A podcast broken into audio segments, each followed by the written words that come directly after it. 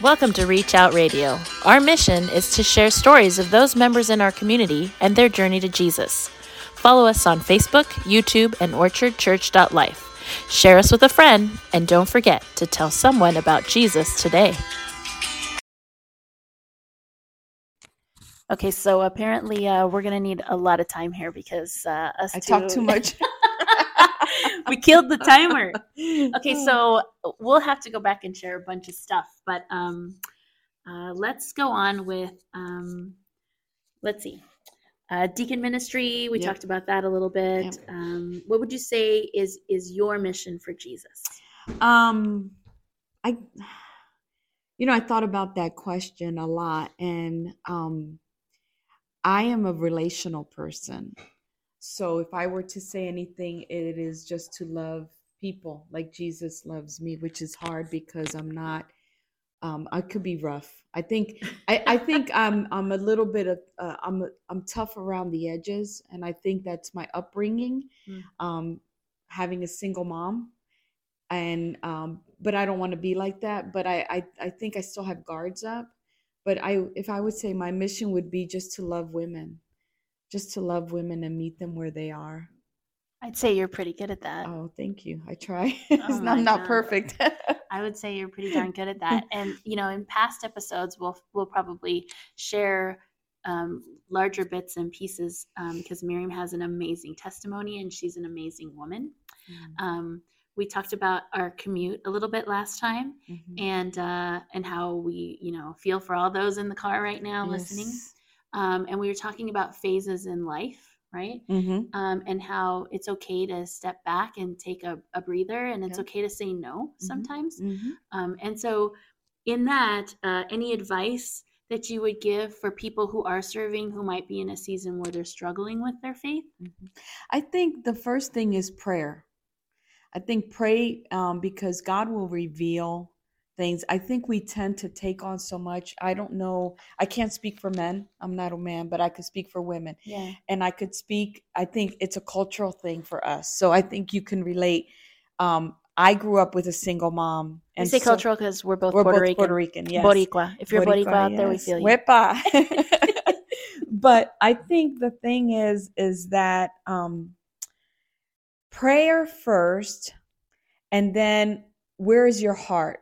Hmm. Because if you're serving in a ministry that has your heart, it's not going to feel like work, right? That's a good And point. then the other thing is, is that the church needs a lot of help, but it doesn't need a lot of help from you, right? It Ooh, does qualify that statement. right That's like good. like you know it doesn't always have to be you you can say no um to things and you could step back right and so kind of what i did with the communion ministry is i took it on and it became a lot bigger than i thought and i still did it because i had a passion for it Yeah. um but now i'm not leading it but i'm still serving in it so Are you able to enjoy that? I'm enjoying it, and I'm enjoying it for a couple reasons. The first is now um, I can be home and get help my daughter get to church. Where honestly, the first three months, uh, she maybe made it to church a couple times, and so um, for anybody listening to this, my daughter's in a wheelchair, and so she doesn't drive. Um, and because our campus is further than our home, much further than where we live, um, we can't just go home like we used to. So And that can be a strain. yeah, because we yeah, we were at church. We would get there at six in the morning because my husband sets up and we would not get home till about twelve thirty one. And that's not complaining, right? I'm not and I'm not like saying, Oh, look at us, what we're doing. Yeah. It's just a reality of what it was. Yeah, no, fair know. enough.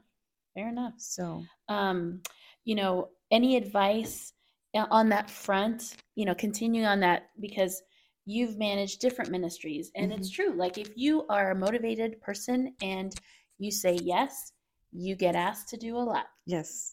right? Yes. And it's hard to say no. that is correct. right. And Right. so um, I think Brian, even my husband Brian, did some research and it's like generally it's under 20% or something of the Yeah. people that really are always doing Yes. Well, they say there's 20% of the people doing 80% of the Yeah. work. Yeah. I think that's the that's the general consensus. which is scary. Yes. um, but I think it's being able to know where your passion is and serving there and being able to say, I need a break. which sometimes can you see people almost slide out and disappear Mhm. because it's harder to have that Yeah. talk when in reality we should empower people right Right. You shouldn't look at a person and say, hey, where are you serving? It should be more about um, learning your spiritual giftedness and learning where you can serve, but also you're going to have seasons that you can serve in a ministry and then you could step away or step out and then serve in a different ministry. i think that's a really good point um, the season sometimes can be a nasty word right because to to admit even that you're in a season Mhm. and then if you're really involved sometimes like in our family we we have our own struggles and i'm sure we could share that and that'd be like a two hour podcast Yeah. but Yeah, no kidding. Yeah. but, you uh, guys are in the thick of it so you're in a Yeah. different season than i am um, because i don't have big kids little kids right my kids are not in school i remember those seasons and even though my children were nine years apart i went through that i felt like i was going through that like a lot longer than most people who have their kids back to back um that's a good point yeah but like we're not in that season we're now in a se-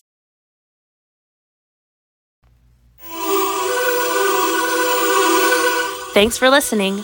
Reach Out Radio is made possible by listeners like you. Follow us on Facebook, YouTube, and orchardchurch.life. Share us with a friend, and don't forget to tell someone about Jesus.